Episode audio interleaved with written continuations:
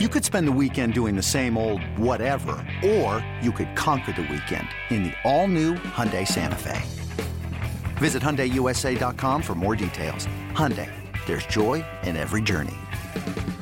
This episode is brought to you by Progressive Insurance. Whether you love true crime or comedy, celebrity interviews or news, you call the shots on what's in your podcast queue. And guess what? Now you can call them on your auto insurance too with the Name Your Price tool from Progressive. It works just the way it sounds. You tell Progressive how much you want to pay for car insurance, and they'll show you coverage options that fit your budget. Get your quote today at progressive.com to join the over 28 million drivers who trust Progressive. Progressive Casualty Insurance Company and Affiliates. Price and coverage match limited by state Long. Cheeseheads. Cheeseheads. Get on your feet. It's Curd and law. Hosted by Sparky Fifer and Ryan Horvath.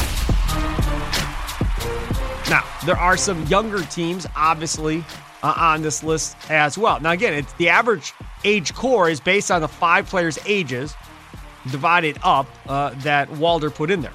For the Packers, his roster core is Jordan Love, fine. Jaire Alexander, okay. David Bakhtiari, so far so good. Rashan Gary, yep, I'm with you. And Christian Watson uh, is the other one, not Kenny Clark, which I kind of found interesting that it wasn't Kenny Clark, but they went with Christian Watson instead. Now, he writes here Can Bakhtiari stay healthy? Will Watson build on a strong second half of his rookie campaign? Can Love show why the Packers were ready to move on from Aaron Rodgers? As Walder writes, if you answer yes to all three, there would be no rebuild in Green Bay. But none of those are guarantees.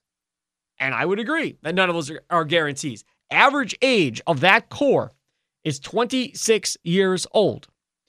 Now, if we go with the theory and the idea that Bakhtiari is probably gone after this year and replace him with whoever you would like, Elgton Jenkins maybe slides into there.